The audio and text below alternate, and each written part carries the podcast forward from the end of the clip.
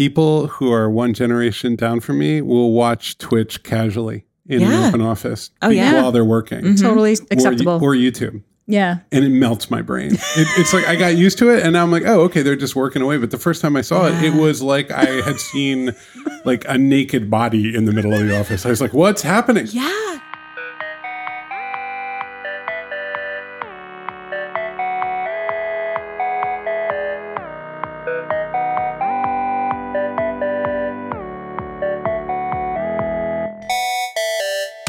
Hey, Gina Trapani. Hi, Paul Ford. You know what's hard? What's hard?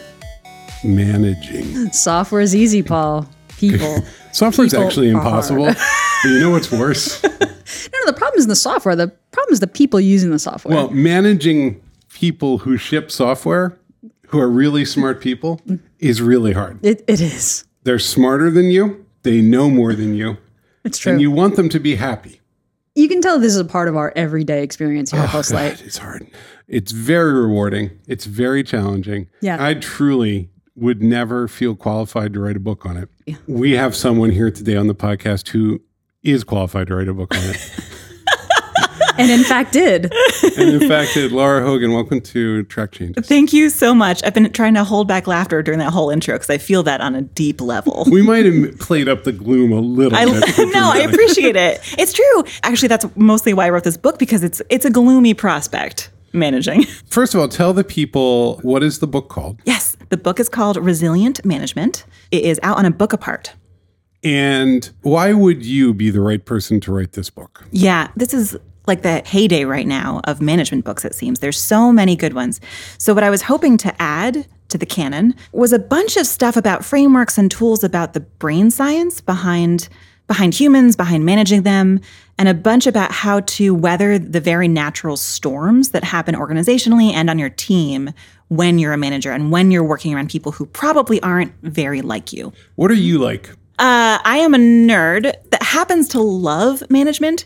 I felt qualified to write this book mostly because I enjoy it so much that I knew I could give back in this way my my little bit of joy to help people for whom this is maybe less than joyful. Fair You, enough. you always have that moment with like a senior or lead engineer where you're like, hey, like, how are you doing? You're doing great. Mm-hmm. Are you, by chance, like, let's talk about your career path. Are you interested Mm-hmm. in maybe managing someday? And then you get the very wide Oh yeah, the deer in the headlights. Yeah. absolutely. Yeah, I'm one of those weirdos that enjoyed it from the start. I managed for a very long time. I became eventually a director of engineering at Etsy before then going to Kickstarter and running the whole engineering team there for a bit before beginning my own coaching and training practice supporting managers and emerging leaders of all kinds. So I've seen the spectrum of folks and that deer in the headlights stare and mm-hmm. tried to support them for many years through that continual deer in the headlights stare. Now, your starting base, you were you were a developer. I was, yeah. I'm a self-taught front-end developer. Okay, so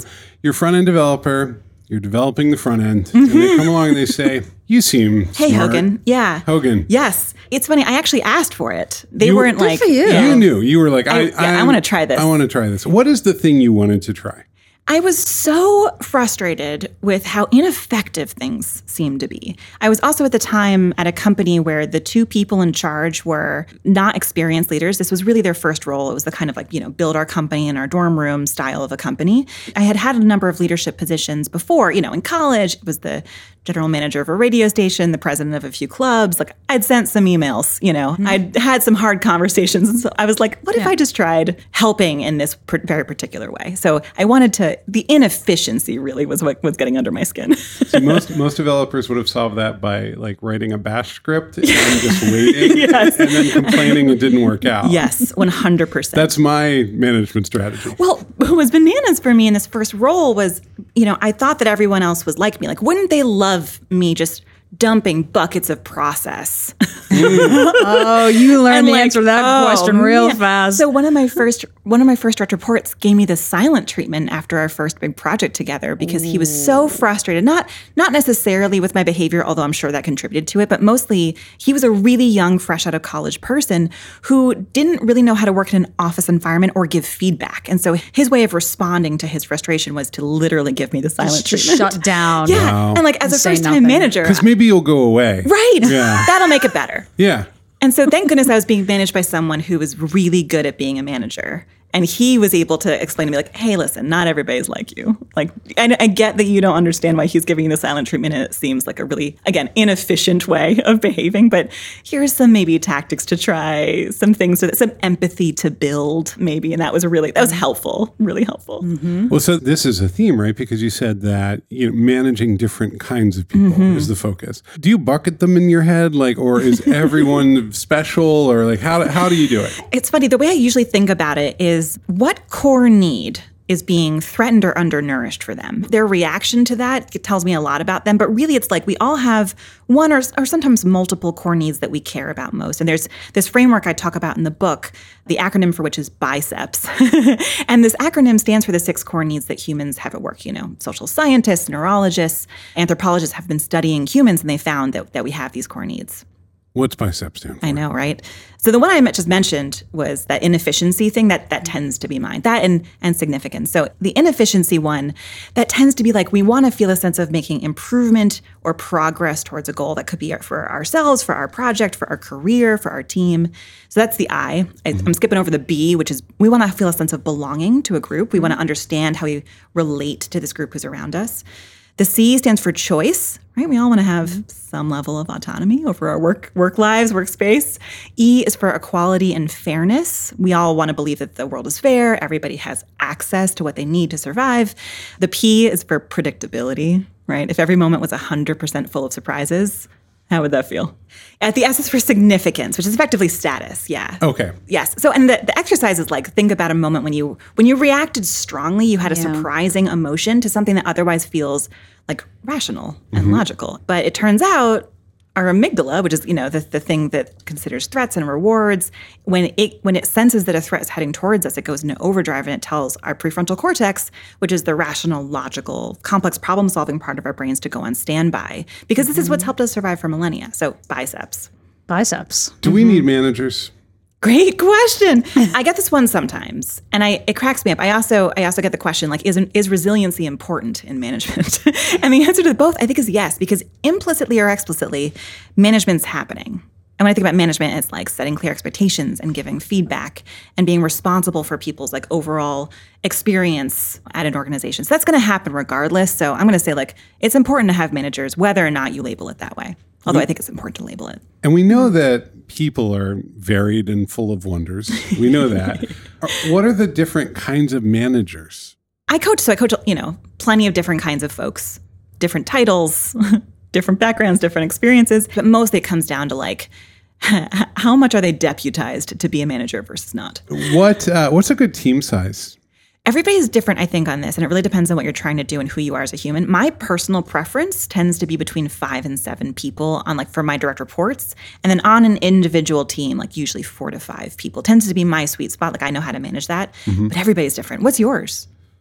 Oh God, I don't know. I mean, I just think about the different patterns. I see like a mm-hmm. giant TV show that has a mm-hmm. different. You know, there are clusters, but there's also a sense of like the whole thing has to work together that night with lots of cross cutting and lots of like you can't actually Yeah. fall onto hierarchy when you need to make a decision in 30 seconds. And so, so just Some different patterns. no, of course, right? Do, do you think it has to do with the manager, the manager's capacity, or like the the organization? There's also like Yeah. Mm-hmm. managers who are frontline, who then report to directors, who then have all these people rolling up to them, but only through one or two. Met. Like it's it depends really, kind of It's a who you are as mess. an org. Yeah, and which is why I have no good succinct answer. It- It's like every everything's going to be so dependent, which is a really unsatisfactory response. I have one manager in my past who used to refer to it as how many people does he have room in his heart for? and for him, that was like forty. He has, he has Oh, room wow. for forty people in his heart. that's not necessarily directly managing, I but would have gone for of zero. But it's an interesting way to f- phrase it, like room in your heart, meaning like who, how many people do I have the like sort of emotional and mental bandwidth to like try to sit like sit down with, understand, empathize with, coach, Support. like support, mm-hmm. like you know, gather the effort, or at least for me, it would take to like give them a hard hard feedback. Like how many people can I actually do that with and, and not go home at night just completely exhausted? Yeah, it's actually a decent way to frame it. yeah, and th- it came up because his organization had grown to like sixty-five, right, right. and so you start to feel that feel it. stretching. Yeah. Okay, engineering management versus other kinds of management. Yes, yes, Go. yes, yes. Okay, so I hear a lot of engineers talking about, or engineering managers or CTOs or VPs of engineering, talking about how they need someone who has a background in engineering to come in and help and support their folks because because they they oh. firmly believe that they need someone with like a shared understanding, shared experience, shared expertise, shared, shared lingo mm-hmm. in order to support these folks. And I am vehemently against this idea. Interesting. Engineering managers especially feel like there's a, this is like a special a special field, a special discipline.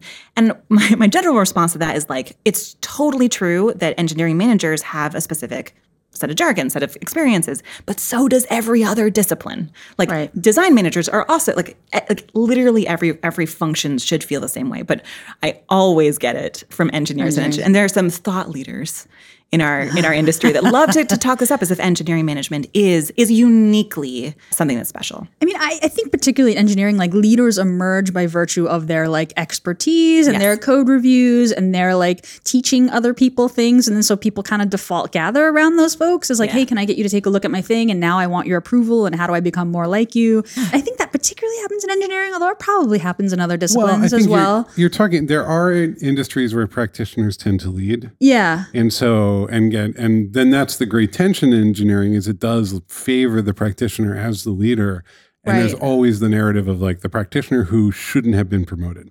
Yes. They were more successful as an IC. So that's the drama. I mean, I think that's also like, you know, I'm running this software company, but uh, I wouldn't go to NASA. Like I just, like, you know, there, there are places that are like, you need to come up through the ranks. For sure. And but it's it's it's management is its whole other discipline from how you grow as a strong engineering leader. I mean, there's definitely overlaps in terms of Sure. of skill sets, but like overall, you still have to learn a whole bunch of new stuff when you become a manager. Right, So when I come into these organizations, often I'm brought in by a CTO or a VPE, and they're like, "We want you to come because you have this background." And like, don't get me wrong. I love this work. It's great work, but I often push them to make whatever workshop I'm doing cross-functional mm-hmm. because again, this is this should not be just for the engineers or the engineering managers in the room. It should be really for everybody because this stuff is going to be cross-cutting. my experience with engineering managers or the idea of engineers considering be, becoming managers is that there's i think this is probably true for all managers but particularly with engineers who deal with computers and code all day and it either builds or it doesn't like the idea of being responsible for a human being who may respond in very unpredictable ways and well being said. responsible for what that human being does and then having to address what that human being does like it's way easier to pour through Yeah. the stack trace Yeah, in the console right yeah. um, Way more It's a different- predictable. You're good at managing the one kind of risk, and then the other Right. one is a Yes. very different kind of risk. Right.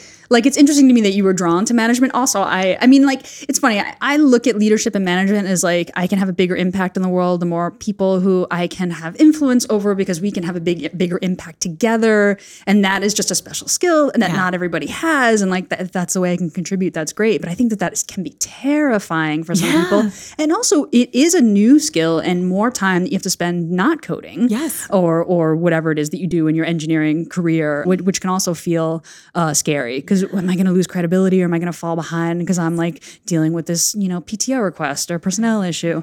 You know, I'm I'm sure that you have. And managers come to you, and it turns out that they actually really don't want to be managers, and they don't like it. And what is your what's your advice to them, especially when management just seems like a natural progression in one's career? Yeah. Oh, yeah. And it's tough when when within an organization there aren't those two tracks. So many organizations these days, thankfully, have a distinct, you know, management track and like individual contributor leadership track. So when it's not clear, when you're in an organization, it's not clear how you move up, how you acquire more power or like authority Yeah. without going to management it's really tough so just generally speaking for people when they come to me and they're like i don't i don't think i want to do this they often say it hesitantly as if i'm going to judge them for not wanting to be a manager Right. but i hope that they see you know after after i respond like how much i don't think people should be managers when they don't want to do it like Right. Yeah. just because you're good at something also doesn't mean you should be the person doing it Yeah. so I am strongly of the mind that like you shouldn't have to be a manager. Now, again, within an organization, there might be circumstances in which you can only grow, you can only influence others, you can only whatever by becoming a manager. And for those people, I really hope they start to think about other ways of changing and influencing the company outside of that because there's there's so many good books right now on like change management like switch how to change things when change is hard is my number one recommendation for folks who are interested in like gaining more influence but without maybe becoming a manager. Yeah, I especially I worry personally about women in technology oh, also yeah. being pushed toward management roles or more, you know, like I'm doing the air quotes soft skill roles Yes. because they're like, oh, you know, people are like, oh, you know how to communicate and people really like you, so you should do this thing. And and and some women are like, I just want to be a practitioner. Here, Yeah. sitting here, I've This gotten a lot me. of lovely compliments about my communication skills, and that has led me toward a lot more softer, you know, kind of softer skill roles in my Yeah. Career. And there's just balance of like, oh, but I want to be a practitioner, and, Right. and and figuring out, and that like even if you're good at it, doesn't necessarily mean that you should do it or you can Mm-hmm. get better at the things that you do. What do you think about like uh, uh, the manager sort of chameleon? So a friend of mine just introduced me to the skill will matrix. So like when you have a report who's sort of in a different place, like high skilled but don't really know how to use those skills versus like really really eager. The general question is like if you have reports in just a different place, do you respond differently as a manager? or you Oh, yeah. just say like this is my style and I'm going to sort of apply it differently to different people? Yeah, I, I genuinely think that you should be um, like adaptable, Yeah. both to the people who you're who you're working with and to the like situation and environment that you're in and what you're trying to get accomplished. There's a whole section in the book about adapting your leadership style based on what people need, and everybody has obviously like a different a different default style. Like mine tends to be a very coachy style. Even before I, be- I got coach training, it tended to be lots of question, open questions, Right. believing that people have the answers inside themselves. But frankly, not everyone wants that. Like I remember early on when I was doing lots of, yeah, so what's important about this? what does success look like? I remember getting the, the dead stares of like, just tell me what to do, Lara. Come Right, on. right, right. Um, it took me a long time to realize like I had to be adaptable. I had to be to be flexible and also to understand that like what I need to give someone is going to depend on the situation and the person. So again, maybe this person really wants to grow in this one. I love the will skill. I need. I can't wait to look this up. But like the business doesn't need it right now. Like as a manager, you have to navigate supporting them, helping them feel supported, but also being like, "Oh, I don't think that there's time for this right now." Tell me about how'd you choose the title? Like, what does resilient management mean to you? It took so long. There's so many skills that I tried to underscore about human growth and resilience. So it was both like how do we grow, how do we evolve as humans and not just stagnate and not just feel like we're, we're left there alone? And how do you again remain resilient to weathering those organizational mm-hmm. and team storms that are necessarily going to happen no matter what environment we're working in? I feel like a manager too, like part of your job is to like buffer your team from the chaos raining down from above. Yes. but it's hard. It's hard to know how, where to draw the line. Like you want to keep them informed, you want to be transparent, but like you don't want to. You can't let them know everything that's happening because they're going to freak out, and it's your responsibility to handle that. Um, I have a whole section in the book about like what to do when you've got some confidential information and you really want to share it with somebody. Yeah. How do you like? What's your rubric that you should go through to be like, yep, this is safe for me to share. It's okay for me to burden them. They are going to keep it to themselves. It's all of that stuff. And what do you do when you're tasked with communicating information that you disagree with? That's a tough one. It's a Yeah. Mm-hmm. real right. Like I, I got this down from my boss, and now it's coming down to you, and I got to say it as if I believe it and Yep. I'm agree with it, but I really don't. Right? Like, you can't. What if they smell it on me? Yeah. you know, it's Yeah, that. yeah, Yeah, yeah. yeah, So there's a- the whole there's a whole section on all of these things. oh, like, that's so common. very useful. Jen, Gina. funny because it, you know the buffering goes the other way oh, too. Oh, yes. Oh, yes. Like it's like something happened on my team, a personal personnel issue happened on my team. I don't need to roll this up the execs. The execs don't need to know the details of my reports like issue, right? But like, sh- but sharing just enough information that you need to in order to make sure that that person gets what they need in order for us to go forward. Like it's a tough. I feel like it's one of the toughest parts of the oh, job. Oh, absolutely. Because also your manager has a lot of other things going on that they want to pay attention to. And you might not be able to necessarily, I'm looking at you, Paul, straight across the thing, get them to care about this issue that you need them to get to, to care about. It's like, how do you translate? Like, how do you, Right. um, yeah, how, how can you do that translation to get them to both listen and get provide just the right amount of context and detail? When do we need to fire a manager? When does it? Yeah. I'll tell you my rubric. My rubric is like, what is the impact to the rest of the team? So I do like a little cost benefit analysis. So sometimes, obviously, there's, there's like business impact of this manager where they're not, their whole team is underperforming or there's something else going on. That's, I feel like a little bit more cut and dry. The harder ones is when you, you know that they're trying, but you can see that it's costing those humans that they're there to support. Because as we all know, humans, like managers have this like area of impact that's so much larger than other other individuals. So for me, it's like, okay, how's the rest of the team doing? Are they surviving? Are they learning through this experience? And how much time and effort can I put into supporting this person? Because sometimes I'll have plenty of time to like sit in with them, coach them, mentor them, you know, provide them, give them gut checks. And other times in my career, I do not have that time to give. That's also unfortunately got to play into when it's time to fire a manager. What do you look for when you hire a manager?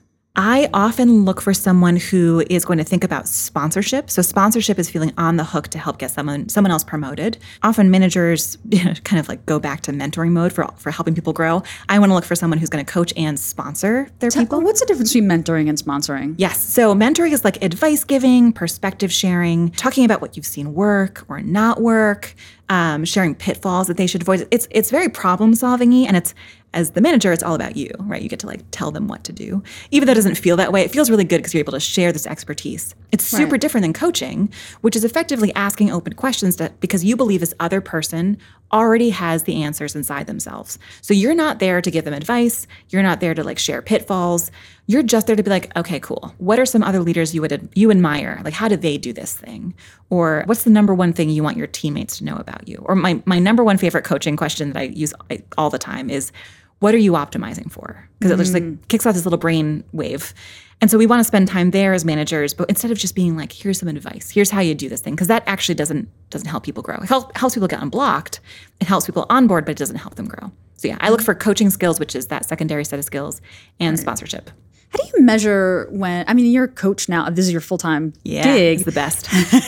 you're good at it. It's good. Thank you. How do you measure like success there? Like, do, you, Oh, do people come back? Do you have uh, like, Yeah. or is it just like bigger and more interesting problems? Like, I get this question a lot from like people who are are thinking about hiring me, like how and it feels like they have like a sheet in front of them and they feel like they've got mandatory questions to ask me, which and one of them is almost always, how do you measure the success of coaching? And I usually make a joke about how many people who I've coached who have uh, been promoted to VP, which is just like not that's not true. I mean, it's, it's true that that happens a lot, but like that's not actually a metric of success, Right. I, I, for me, honestly, it's like how much can they go and coach others? It's like how much are they able to stop mentoring straight up and actually start to grow other humans by coaching them and also obviously sponsoring them too. That's my number one metric of success, which I often can't see unless I go and ask them. later, right, right, yeah. yeah, yeah, What do you say to people or reports or anyone, people, managers who are struggling with with team members who are like, I just really want to be senior, like, Yeah, I, like yeah. who focus on the title. You know, like this is a representation of like progression in my career, and so what do I have to do to get to be senior? Yes. Well, and it's it's it's almost comical to me how much this has turned into like a checkbox question. Yeah. Like, what are the things I need to check off my list, and in Yeah. what time? What's the shortest amount of time I could possibly do this in in order to make it to the next level?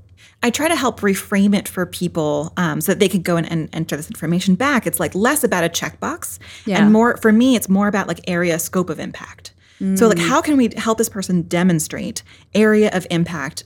To the people that they work with. So, you mm-hmm. know, I would say like someone who's mid level is going to impact their team. A senior person is probably impacting their team plus like one concentric circle outside of that. You know, it's Stakeholders, exactly yeah yeah. I, I keep on thinking about like a principal engineer will be influencing the entire company and also the industry so like Right. that's a, it's that area of impact so i try to help kind of reframe it in terms of a little bit of a squishier thing rather than check boxes and, and brainstorm with them what are some ways that they could demonstrate this and how can we keep on checking in on it over time and u- usually i recommend putting in like a little calendar reminder it's like let's check in on this in three months to see where it's at Right, mm-hmm. right. I feel like the gamification of everything plus LinkedIn plus just like status. Like I think titles, oh, and maybe this is just my I don't know. Maybe this is a wrong perception, but it feels like titles have gotten like a lot more important. It's so important. Well, actually, it, it genuinely is important, especially for members of underrepresented groups in our industry. Like without the titles, it's really hard to prove. It's like my credential. Yeah, Yeah, like I prove that I. I can do this. Hundred percent. But is that the goal? A lot of human beings are very title oriented. Well, again, it comes back to that, those core needs of, of understanding your significance. Like, where Right, where do I sit in this hierarchy? Like, how can I understand where I am relative to everybody else, and am I being assessed fairly? Coming back to the equality and fairness core need. So it, it often comes down to those things. Also, again, belonging. How do I relate to the rest of this group? I mean, really, core needs are everywhere. You walk into the room, it's all on fire. Like, what's the? It feels like most of the time you walk in, and you just from your your general attitude and from the book, you're like, we've got a lot of capable people here, and we're going to work together and try to find at least some optimum solution. There a time when you walk in and you're just like, oh no, oh my God, I can't. What am I? I'm out. do? Yeah. yeah. So I yeah, I feel like my, my general rule of thumb is like read the room. Who else is in this room and what are their reactions? Because I'm gonna need to get them under control first so that we can try to figure this thing out. If people are still like have that deer in the headlights stare, for example, I'm like, okay, let's just like figure out those folks first and get them to chill out or leave the room. That way we can get down to business. When you coach big company versus small company, what differences do you note?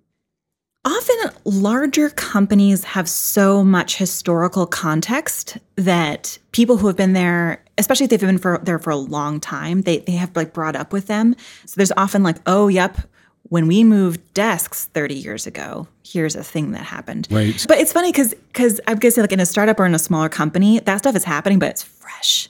Like hmm. this, they're still healing from those scars. Okay. So like the thing that I'm going to bring up, it might not be like, oh, let me think back to historically when we've done this before and how that hurt. It's like, oh yeah, you mean last week when we had to move desks? Mm-hmm. Yeah, I can think about a time when I was recently traumatized at work.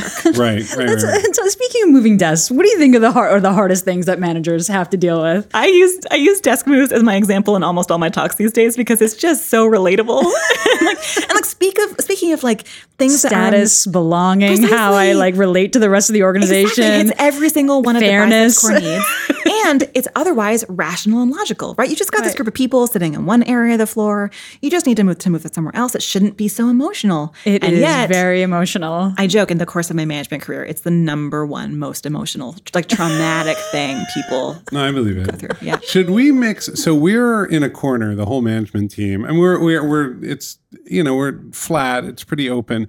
Should we mix it up and be in in with everybody, or should we stay together as a management team? I'm shaking my head. Don't don't mix it up. It's just that's going to weird everybody out because they'll read your energy. They're constantly watching your energy to be like, what is what's the temperature of the room today? It's yeah, it's actually you're better to be mixed- a little yeah. bit out of view. I think so. I feel slightly more qualified to manage now.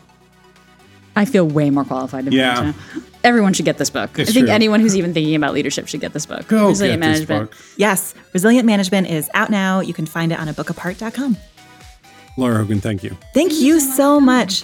Gina, you know, if somebody really wanted to help us out, the first thing they could do, of course, is give us a large multi month engagement to help them build their digital platform. But if not that, what's the next most important thing they could do? If you're listening to the show and you like the show, come to iTunes, tell us about it. Tell us what you like, tell us what you don't like, but mostly tell us what you like. And let's let's think about the number of stars that's the right number of stars. Five stars is definitely the right number of stars. We'll take any number of stars. No, but five you would will be great. take five stars, Gina. Five. Five. Five stars. Anything less is like suddenly I don't get to drive the Uber anymore. it's So, true. It's true. That's it. Go for five and send us an email, hello at postlight.com. We love your emails.